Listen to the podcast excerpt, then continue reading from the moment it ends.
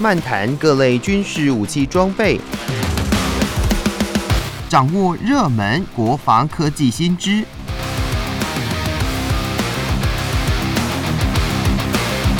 军武说早安，陪您一起领略国防知识力量。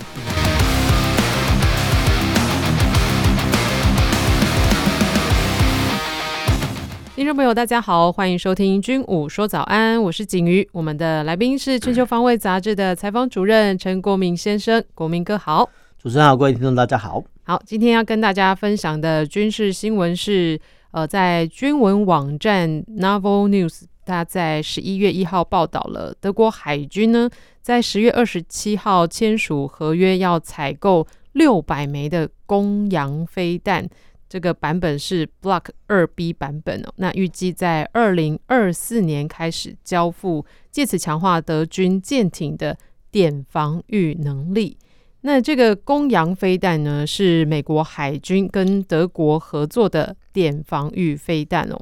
那说到这个美军制式型号是。RIM-116 一一哦，它是采取被动雷达追踪以及红外线终端双导引系统，那号称是最大拦截范围有十公里以内，那能够达到百分之九十五的有效拦截效果。那目前全球哦已经有十一个国家采购公羊飞弹了。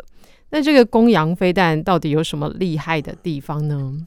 呃，这个新闻呢，其实光是本身呢，就有一个很很多的一个探讨点。第一个就是说，嗯、这个公羊飞弹呢，采取哦这个呃被动雷达导引跟终端的红外线导引呢。什么叫被动雷达导引？就是说，嗯、呃，各国的反舰飞弹，因为在在要在大海中哦寻找一艘船，说真的不是那么容易哦。那不是那么容易啊。其实他们的呃飞弹的锁敌的方式，就探索敌人的方式呢，一般来讲是用雷达波。那飞弹要来攻击对方的船舰哦，发射雷达波之后呢，哎，其实我们看到这个新闻说哦。原来这个公羊飞弹呢，是用所谓被动雷达，换句话说呢，它可以追踪哈这个反舰飞弹发射出来的雷达波，然后再上去撞击哈。那当然哈，这只是呃中途导引的方式。哎，到了终端导引，就是说所谓终端导引的方式，就是说哎，到了我们叫两弹哈，就对方发射反舰飞弹，然后我方呢发射这个公羊飞弹去拦截的时候呢，那终端导引的模式就是说，哎，在两个飞弹呢要碰撞的阶段啊，就要终端导引。终端导引的时候呢，其实哦，这个公羊飞弹呢又采取这个红外线导引方式。那红外线导引的方式哦，就是感测热源哦。所以其实呃，目前啊，应该说各个的飞弹哦，大部分不会用一个导引模式，它通常啊会用两种以上的一些导引模式哦，来促成哦这个飞弹拦截的成功率或击坠哦对方的机或舰的成功率哦。这个就是飞现在飞弹发展的特征哈。那呃，我们再回到说哈，哎，其实德国海军哦，居然要采购哈这六百枚的公羊飞弹。那我们讲细腻一点的话来讲哈，就说，哎，德国其实说真的没有什么像样的海军哦。那这个是戏谑的，所以戏谑的话就是说，呃，德国海军哦，它的规模哈不会像哈其他国家那么庞大，比如说英国或美国，美国不算哈。那英国的话说真的也不算。那其实不对啊，大家不是认为说啊，德国是欧洲大国，没有错，它是欧洲大国。但是呢，它可能不是海军大国，所以其实我们可以看到哦，所以其实英国跟法国的海军哦，相对来讲哦，他们的规模比较大。那德国的海军呢，说真的，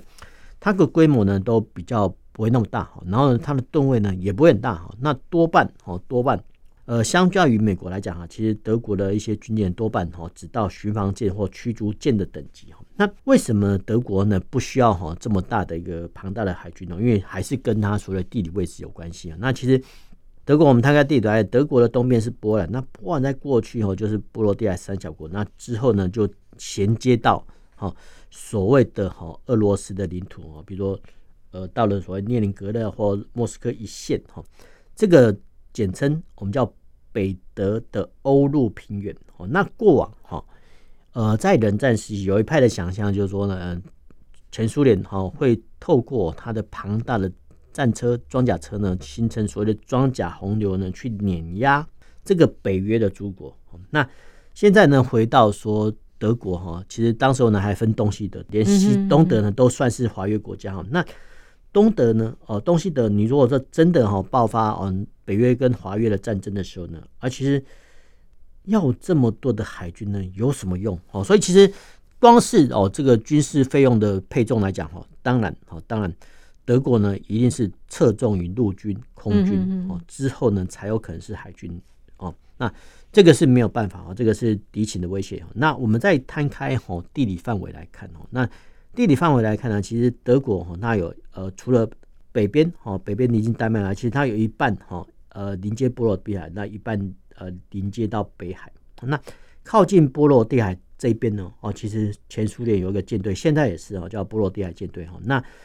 如果说要建设一个大海军呢，它的主要功用哦是防范前苏联的波罗的海舰队出来的话，其实可以不用建那么庞大规模的海军，因为说真的。嗯只要在周边的海域哦布雷或是发展潜舰呢，呃，就可以有效的遏制好前苏联到现在也是俄罗斯的波罗的海舰队西出哦，所以其实我们可以看到说，德国的水面舰艇好像没有那么大，不过他们的水下武力就相当发达哈，比如说从以前的二零五、二零六到现在二零九、二一二潜舰等等等，哈，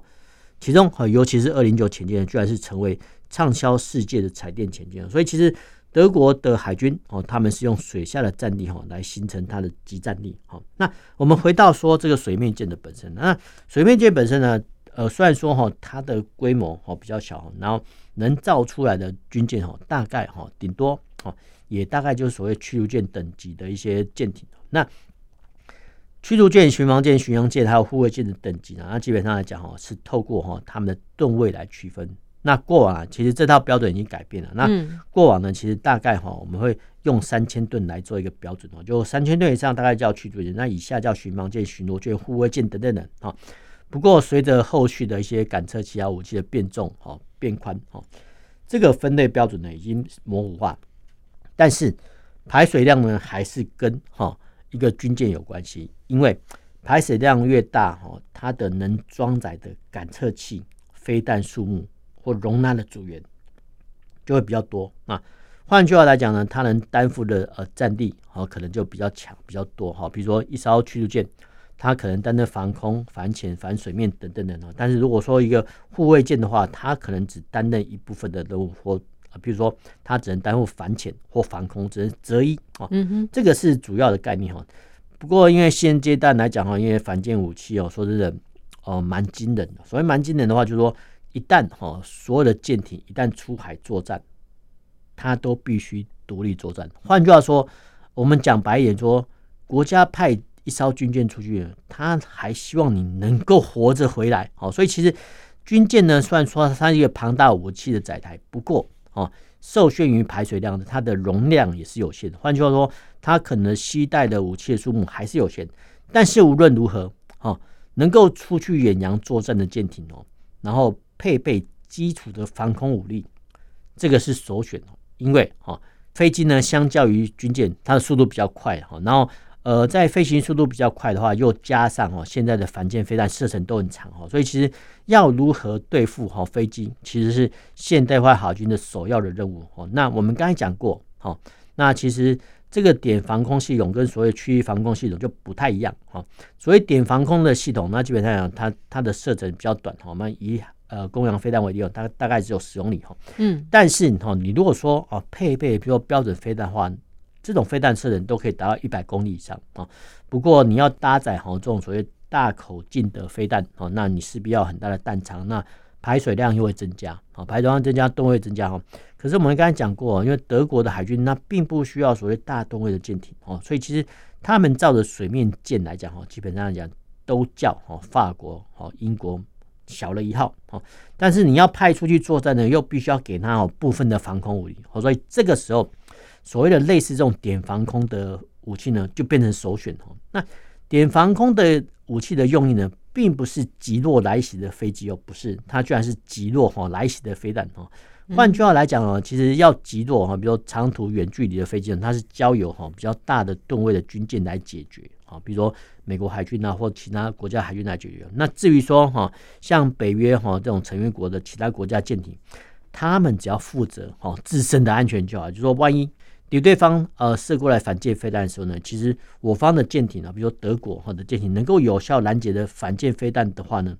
这个部分呢，其实就算哈德国海军达成目标哈。所以其实这个观念呢比较不一样哦，比较不一样，就是说我们以为说啊，军舰上配备防空飞弹是要打飞机的，其实并不尽然哈。那其实我们可以透过哈德国海军哦配备这个公羊点防空武器来看说哦，其实。这些呢，公羊的飞弹呢，其实主要是打击哈反舰飞弹。那当然呢、啊，对付哈，比如来袭或低速的呃直升机来讲哈，一样是绰绰有余哈。不过这个观念是比较不一样哈。嗯。但是呢，我们要提醒呃听众注意啊，其实这个公羊飞弹其实发展已经很久了。那每一次的哈，我们叫呃任何一种武器的现代化哦跟进步化，其实它会大概朝几个方向前进。第一个哈就是射程增加，然后第一个就是说。呃，它的体积变小。所谓体积变小的话，然后原本哈一个发射箱哦，假设可以容纳十枚飞弹的话，其实你只要弹体缩小，然后威力又够的话，其实就可以多装几枚。好，所以其实每一次的飞弹升级的话，大概哦就会朝啊，比如说射程增加，好，然后呢体积缩小哦，但是它的爆炸威力不变哦，甚至还会更增强哈，也不一定哦。所以其实呃军舰哈它的一些武器系统还有感测系统，它是会经过时间不断的升级哦。这个也是军舰上的特性，因为军舰上呢还有很多空间哦去做武器或感测器的性能提升哦。不过呢，相相较于其他的载台啊，比如陆军的战车，哎，它的战车的内部体积是这么大哈，嗯，你日后呢有什么新装备哈，要在加装的时候，可能受限于容积，可能没办法升级哦。所以其实军舰哈，它虽然说是一个很造价很昂贵的武器，不过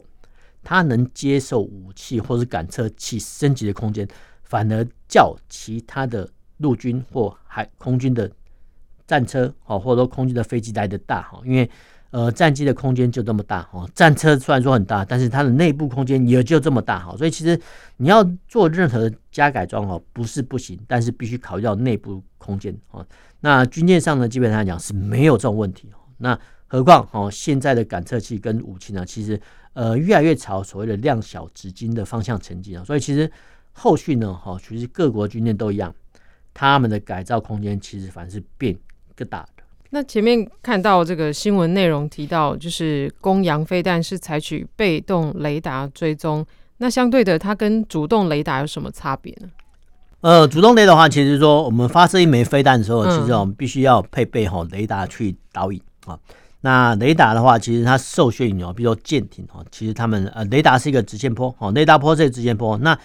所以我们可以看到，说任何的一艘军舰到现在都一样，他们叫桅杆哦，就会架得很高。那上面放什么？就是放雷达。那当然，你要用越先进的雷达哈，功率越好，那其实会牵涉到所谓排水量。那呃，如果说采用这种所谓被动导引的模式，说真的，它只要接受哈对方发射的主动雷达波，那相对来讲的话，其实本身自己的舰艇的雷达设备可能就不用那么好，或侦测距离不用那么远啊。换句话来讲呢，只要呃，这些小型舰艇的雷达哈，它只要够用就好，嗯，不必然具备强化的雷达，好，因为它用不到，好，所以其实点防空的飞弹呢，它有它的好处。哦，所以等于说主动雷达的话，它必须要更，它的配备要更好的意思。对，而且还要牵涉到所谓供电的问题，因为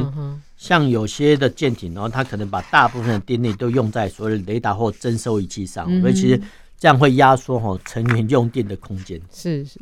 好，了解。那我们分享到这里，听首歌曲，再回到节目中。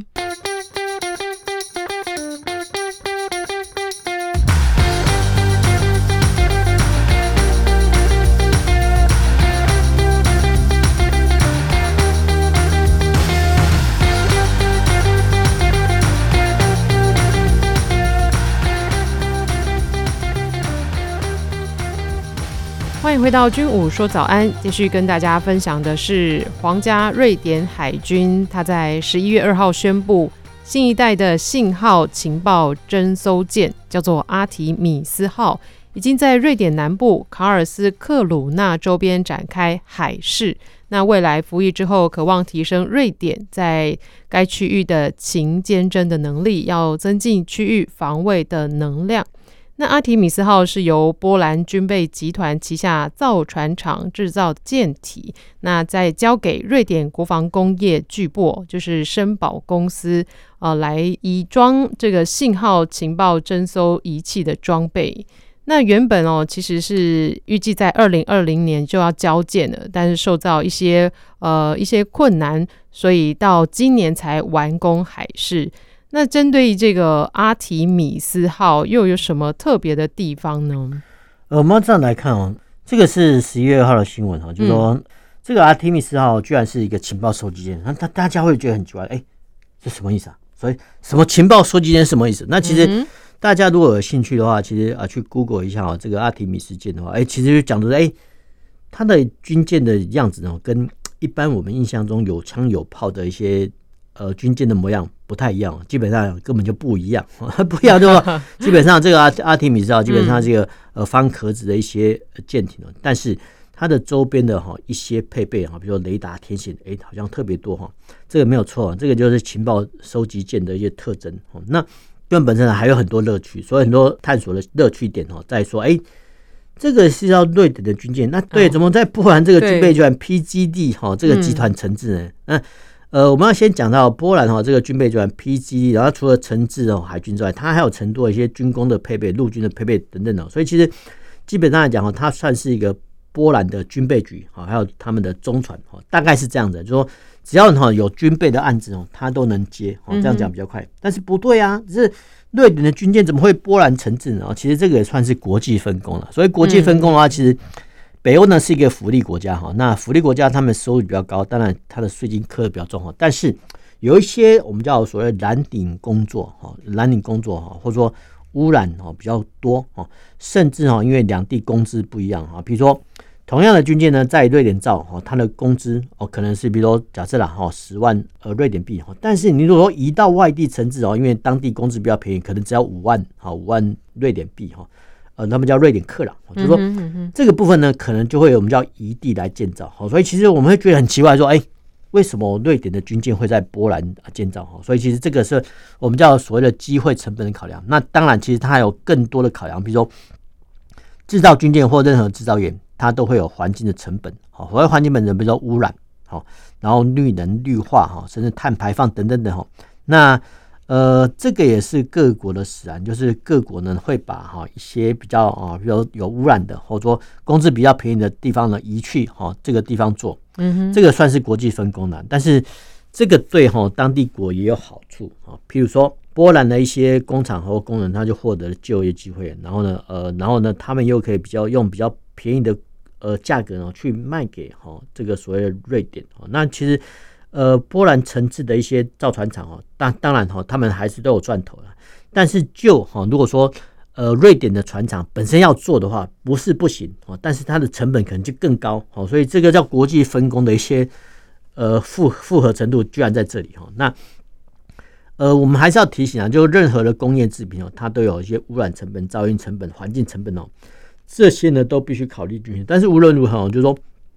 这个是国际哈。建造武器的趋势哦，居然是在 A D 设计哈，在 B D 生产。不过最终哈，最终哈，呃，就哈这个军舰的例子来看，阿提米斯号建成之后呢，哎，其实，在哈这个波兰哈移交给哈瑞典之后，其实瑞典海军呢才会开始加装它本身的一些重要的感测器，因为总不可能哈，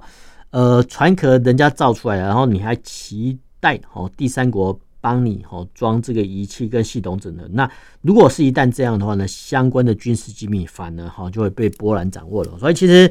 呃，这个也是各国的一些合作的态势，就是说我的硬体哦可以让你做哦比较便宜哦。但是呢，相关的武器配备、系统整合等等呢，还是要掌握在本国哈的手上，因为这个也算是保守机密的一种手段啊。但是这个各国都一样哈，各国都一样。所以其实我们可以看到很多，哎，我们台湾也是一个例子啊。我们很多哈很多，我们都有很多组装的一些，我们有生产很多很优秀的产品哦。但是呢，怎么到组装阶段哦，都回到哈国外去哦？这个道理哈就是在这里。那这个新闻呢，还是有个乐呃一个观察点说，哎。大家不是说啊，瑞典是一个中立国吗？长久中立国嘛。那当然了，因为近期因为俄乌战争，呃，瑞典改变他们中立立场啊，那倾向于哈参战的立场。那当然，这个参战是倾向于乌克兰。那过往哈，瑞典都是一个中立国。那中立国哈，除了像瑞士哦，那基本上是穷山峻岭。那德国以前有曾经想过哈入侵瑞士，但是入侵之后呢，你要怎么去防守来讲哦，说不定。蛮麻烦去防守，后来哦，做瑞士居然变成一个永久的中立国，因为他们的地理因素。哈那瑞典呢，你要保持中立哦，不是不行啊，但是不要忘记前苏联哈这个庞大的军力哈，它瑞典在过去哈东边哦就是芬兰，芬兰在过去是苏呃苏联哈，所以其实在这种强敌的环视下，你要维持中立，说真的是不简单哈。那当然哈，瑞典在冷战时期到现在都一样，他们维持强悍的军备哈，来维持它的中立性哈。那我们要先这样来看啊，就瑞典空军哦，他们呃设计出来的飞机哦，不管是 JA 三三十五、JA 三十七，到现在 JA 三十九哈，这个所谓的呃是会都会受战机哦。他们哈这些战机都具备哈短场起降的功能，所以其实我们在电视频道说看到说国道起降哦，其实大部分的瑞典制的军机都有这种能力哈。那当然哈，他们的海军哈方面呢，除了哥特兰级潜舰之外，他们呃出的逆中舰艇啊，比如说维斯比级哈这个巡逻飞弹巡逻舰呢，也是早在二十几年前就出现。那我们最近啊，比如说我们的沱江跟塔江军舰哦不是在后续嘛？其实没有，其实瑞典呢早在二十年前呢。都去设计出哈这种所谓逆中舰艇，然后更为有趣的是说啊，其实呃瑞典的海军呃部分的基地哈，他们还有挖掘洞窟啊，居然可以让哈这种所谓威士比级的巡逻舰哦，直接开到洞窟里面哈去做藏匿哈，所以其实你要相关的比如说战力防护啦，或者逆中舰艇的设计啊，其实瑞典早就在二十年前都已经帮你想好了，那各国呢只是参考哈。呃，瑞典的军方来做一个改变哈。那我们回到说这个情报收集舰本身，那阿提米斯号虽然说它没有枪、没有炮、没有飞弹等等，但是它为什么会这么重要呢？因为其实哈，各国哈说真的到现在都一样哈，我们要成平的时间很久，就大家不打仗的时间哦是非常久的。那可能打仗，比如说像偶尔，比如说像俄乌战争中哈，这个算是战争是人类历史上很短暂的一个过程。那大部分的时间呢，还是都和平相处。那和平相处呢？啊，其实我们可以看到说哈，为什么还是要注重这种情报收集呢？因为情报呢分为很多种来源呢。我们这边简单的讲一下，就情报大概分为三大块。那一种是所谓的影像情报，它的英文叫 IMAGINT，就是 Image Intelligence。就是说影像情报的问题很好懂，就影像情报，比如说侦察机拍的，好，或手机拍的，这个叫所谓影像情报，或者人造卫星拍的，好，这叫影像情报。好，那第二种是所谓人力情报 （human intelligence，H-U-M-I-N-T），说呃，透过哈人力去收集的情报，比如说啊间谍的情报，或者说我偷听哈老板的资讯，这个叫所谓人力情报。只要透过人去收集，叫人力情报。嗯。那最后一点哈，说所谓到讯息情报叫 signal intelligence，S-I-G-I-N-T。所谓讯息情报，说真的很简单，就是说只要你呃现阶段的通讯设备哈，只要你透过电话传真。手机哦，甚至保密电话等等等哦，这些呢都会有留下记录。所以留下记录，它可能是一个电磁波。哈，那其实你一旦发射出去之后呢，其实对方哦，他们只要截听设备，其实多多少少哦都可以截听得到哦。那当然有些人会说啊，这些军用的不是都加密呢？没有错。但是就算哈被加密的哈，或者说跳频无线电哦传出去的讯息被对方截获呢，确实呢比较难以破获。不过还是有被破译的可能哦，所以其实我们可以看到说哈，到二次大战到现在一样，哎，怎么好像各国的一些军事的密码或者说代号，哎，会换，没有错啊，就要定期更换哈，预防哈，预防呃可能会敌人破译的可能，这个是各国军事保守军军事秘密的使然啊。那当然哈，当然我们还是必须要提醒一点说，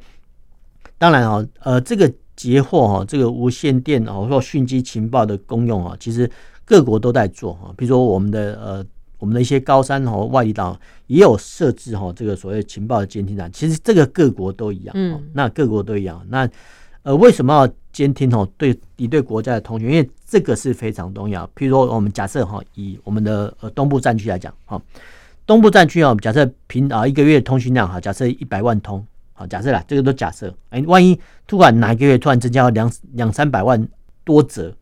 这个就代表哈部队在调兵遣将。好，这个对台湾来讲就是一个警讯。所谓警讯啊，虽然说我们暂时不知道内容，但是知道说这个部队的通讯量增加哈，那可能哈内部哈可能呃要做一个调动，那也是提醒台湾说哦，原来我们要注意呃对方的倾向。那同样的哈，回到说瑞典哈，瑞典造这个情报收集舰哈，它可以哈。借由公海的名义，哎，进出哈，就波罗的海，然后探知哈，呃，就俄罗斯的波罗的海舰队的动向哦。其实这个还都算是合法的哦。所以其实情报收集先说不重要不重要，但是其实它蛮重要。它它虽然说没有枪没有炮，但是它的情收能量可能不是我们能小觑的哈。所以其实这部分来讲，因为比较没有公开，所以其实大部分来讲哦，大家不会注重说，哎，这种船是有什么战力吗？没有啊，其实它的战力说真的，可能超乎我们想象中来的强。这个阿提米斯号呢，其实哎，说实在，刚刚提到像是这个情报里面这个讯机情报，让我想到一些哎军事的电影哦，像比如说什么听风者之类的，他们要破译一些密码。没错，听风者那个是讲说就是爱好那个印第安族人哈一些通讯兵的一些过程。嗯、那其实最有趣的讯机情报的是。以前的中途岛到现在有电影叫中途岛，对，中途岛战役，中途岛其实当时候呢，其实美军已经破译的哈，呃，日本的部分的一些军用明码哈，但是哈，当时候呢，其实就中途岛他们有一个代称叫 AF，那其实